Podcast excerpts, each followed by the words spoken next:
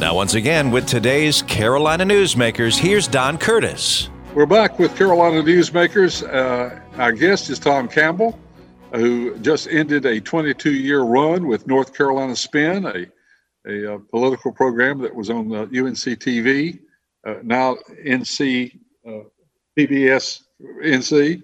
Uh, yes. A new name uh, for public broadcasting in North Carolina. But anyway, Tom did that program for 22 years. And those of you who might not be familiar with the program, Tom had two, uh, a panel of four people, two from the uh, conservative viewpoint and two from the liberal point. It, the panel changed from um, from time to time to give some different perspective, but always it was very interesting and just a great program. And I, I'm sorry the program has ended, and uh, but uh, it was a, it made many contributions to the success of our state.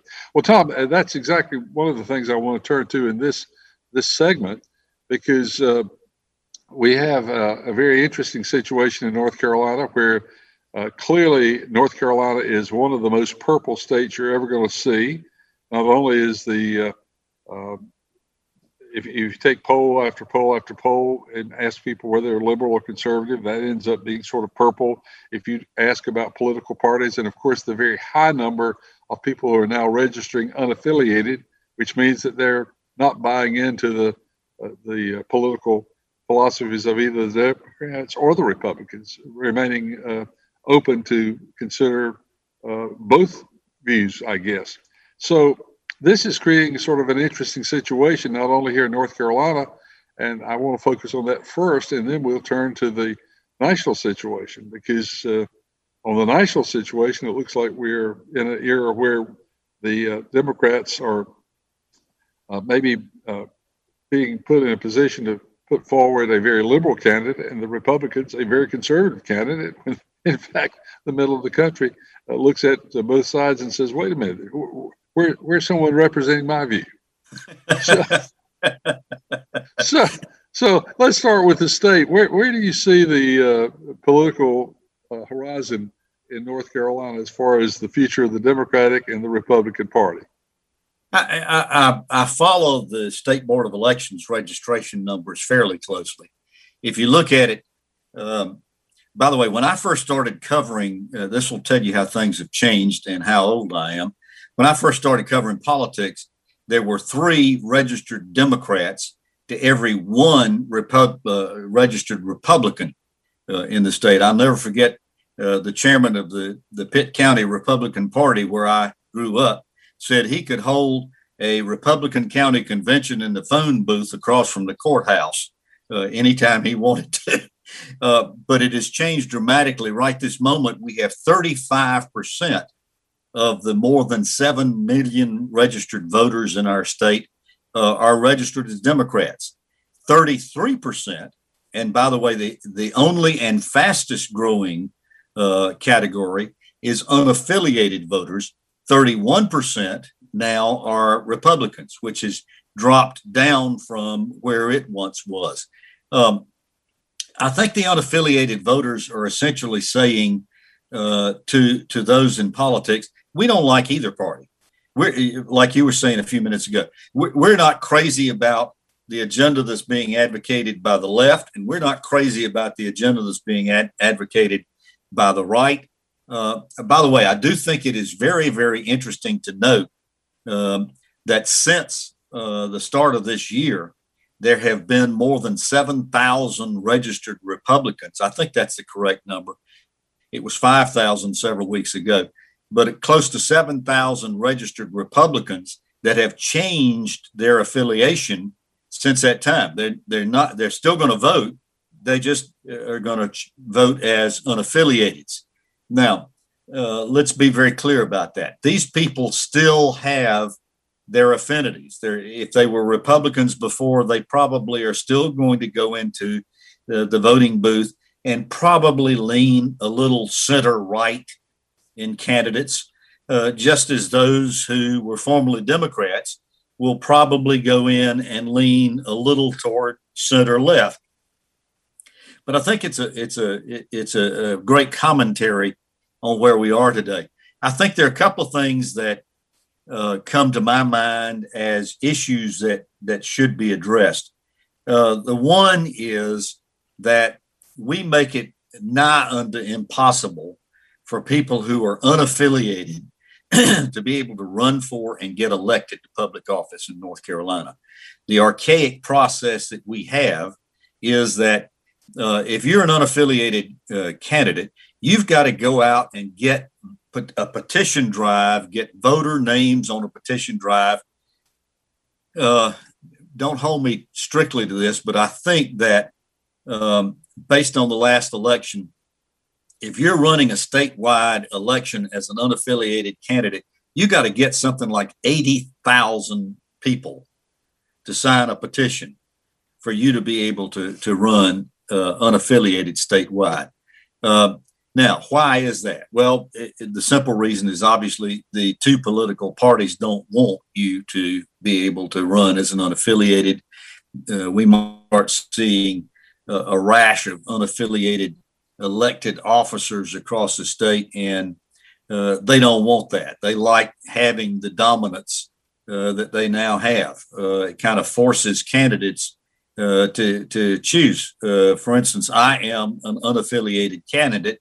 Should I choose, which by the way, my wife says that she will have me incarcerated if I decide to do that. Should I choose to run for political office, uh, the only way I have any chance of winning that office is either to declare as a Republican or a Democrat. Uh, and I, am unaffiliated because I don't want to belong to either of the parties right now.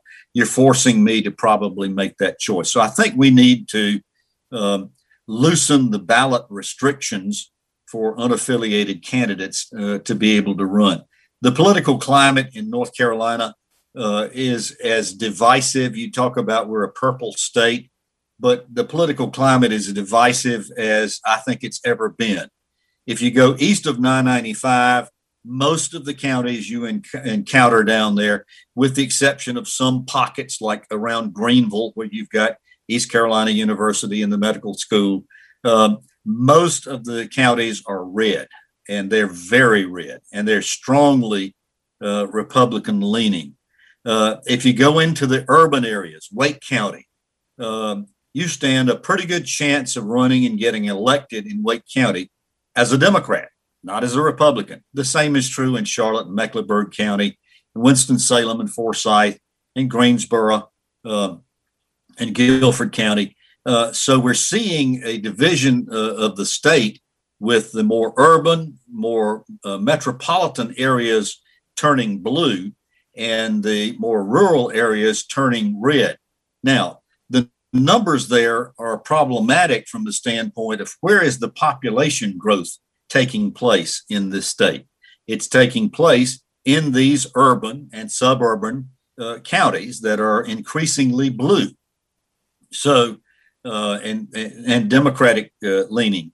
So I think that the political climate in North Carolina is is as you say, if you look at the last election, golly, uh, people were predicting this blue wave. In fact, I was part of your uh, election returns uh, on WPTF that night, and it started out looking like there was going to be a blue wave in North Carolina, and we were going to see the election of a lot of Democrats. I don't think there's any way to uh, describe what happened uh, as to say uh, that it was a great night for Republicans. It was a great election for Republicans across our state. More county commissions are, are dominated by Republicans, uh, more city councils, uh, except in urban areas, by Republicans.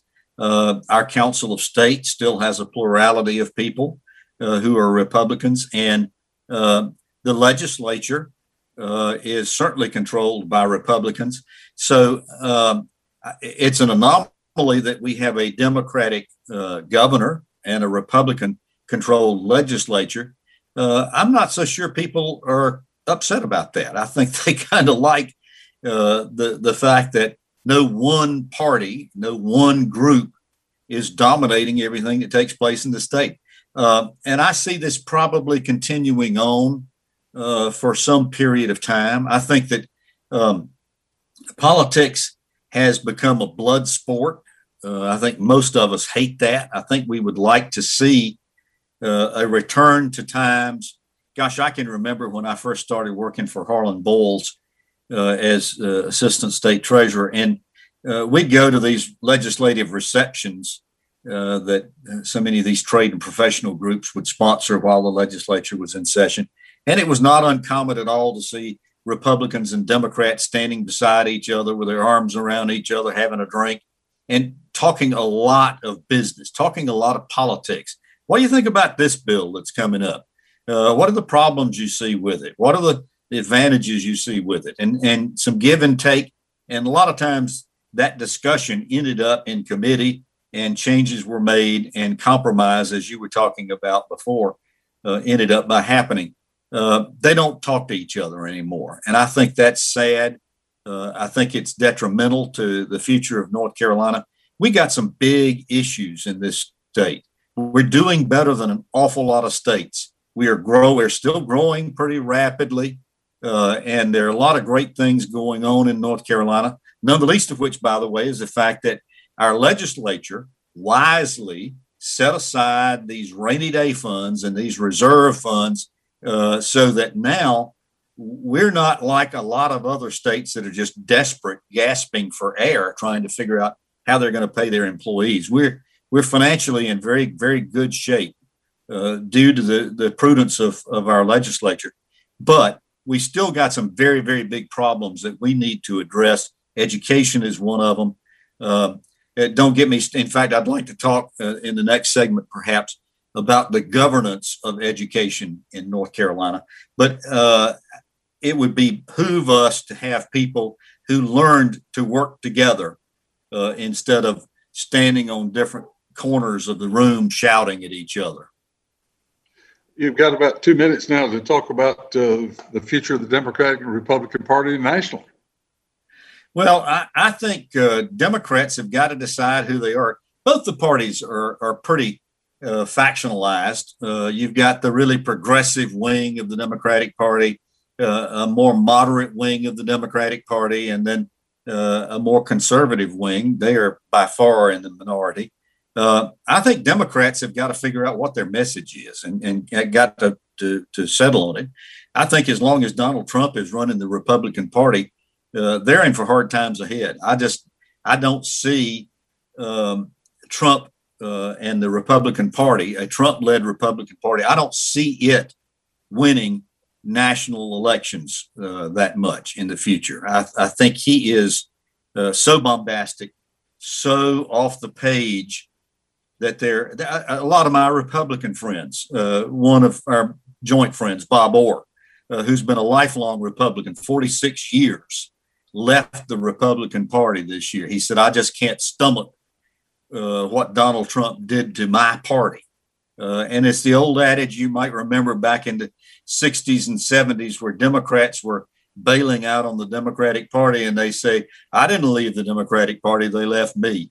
Uh, I think Republicans, a lot of Republicans are saying that now. Well, it's going to be interesting to watch. And of course, uh, you know, every seat in Congress will be up. in uh, less than less than two years and one third of the Senate.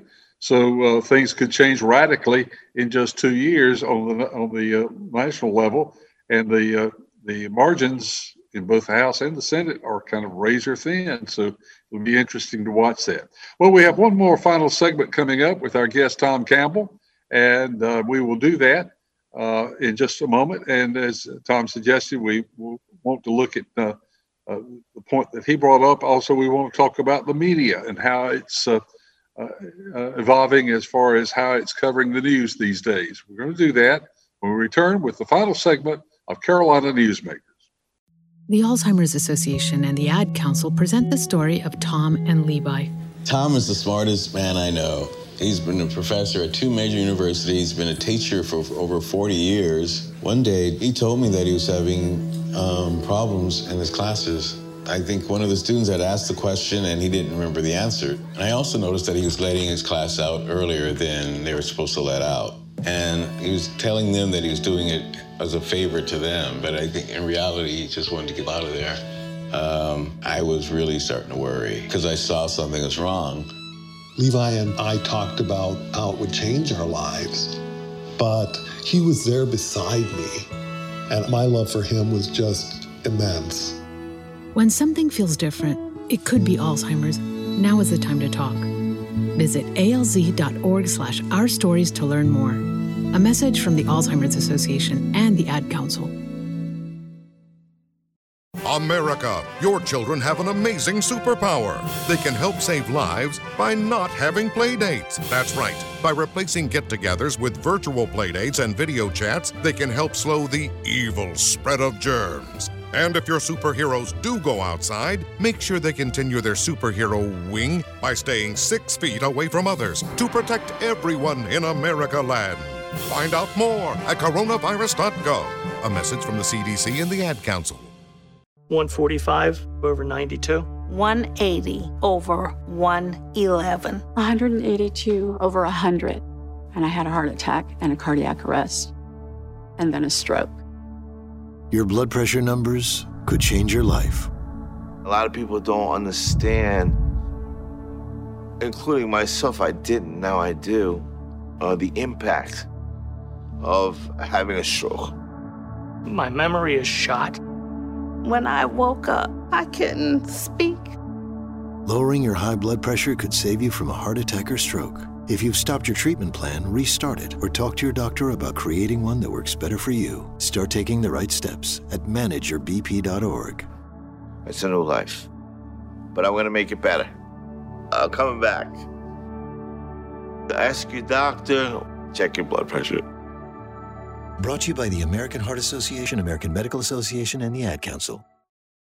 Carolina Newsmakers continues, and once again, here's Don Curtis. We're back on the final segment of Carolina Newsmakers. Our guest this week is Tom Campbell. A reminder for those of you who are listening to the 30 minute version of this program, uh, if you'd like to hear the two segments that you missed, you can go online to carolinanewsmakers.com and get those additional two segments. Or for all of you who would like to share this broadcast, uh, you can share it with friends or repeat it for your own edification uh, because the entire broadcast is there. Our guest this week is Tom Campbell, who is the uh, uh executive producer and moderator of North Carolina Spin for 22 years and uh, has been a long time friend of mine. And uh, we have been in the broadcasting business for a long time. And I, I want to open up with that, Tom, talking about how the media landscape has changed and how that is affecting the state of North Carolina.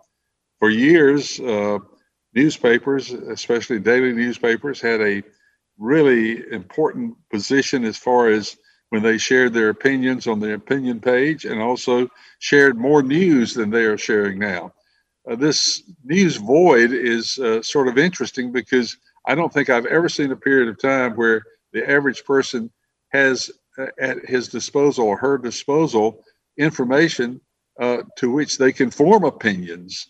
Uh, they don't have the background on issues that uh, uh are so important to us all. Uh, what do you see happening there, Tom? As and where is the replacement for the the uh, the daily newspaper's role?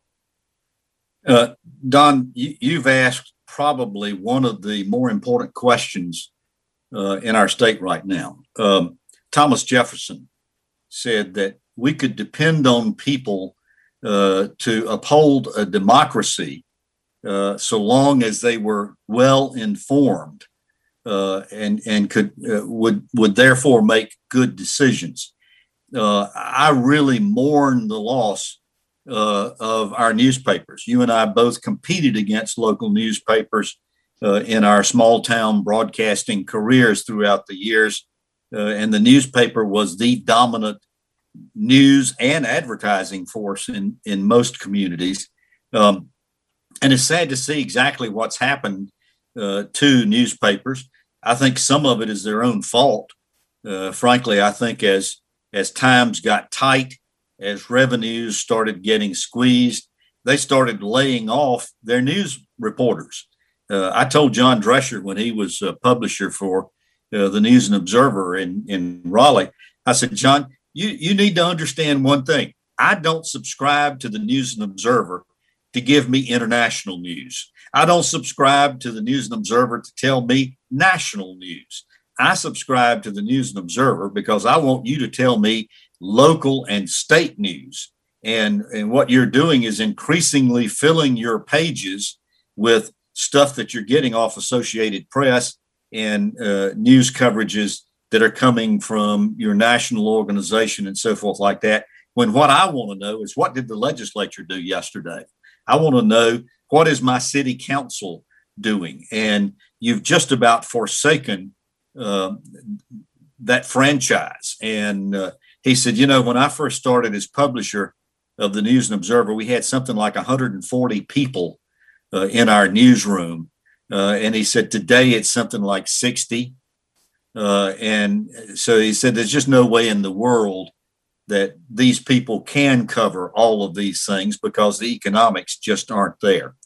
Uh, I recognize that. I worry also about uh, social media from the standpoint that uh, in, in social media, Facebook, Twitter, uh, whatever it may happen to be, uh, nobody is vetting these stories. Nobody is actually fact checking these stories. So as a result, uh, you can put in there anything that you want to put in on Facebook or uh, Twitter or any of these other social media sites. You can say anything you want to and and get away with it. And if you say it long enough and loud enough, you can get a lot of people to believe it. I think that's one of the problems that we saw in this last election was the lie that kept getting repeated over and over and over again that the election was rigged, that it was stolen, that it was unfair. Uh, and again, enough people repeated it and said it enough to the point where a large number of folks believed it. So I have very real concerns about that.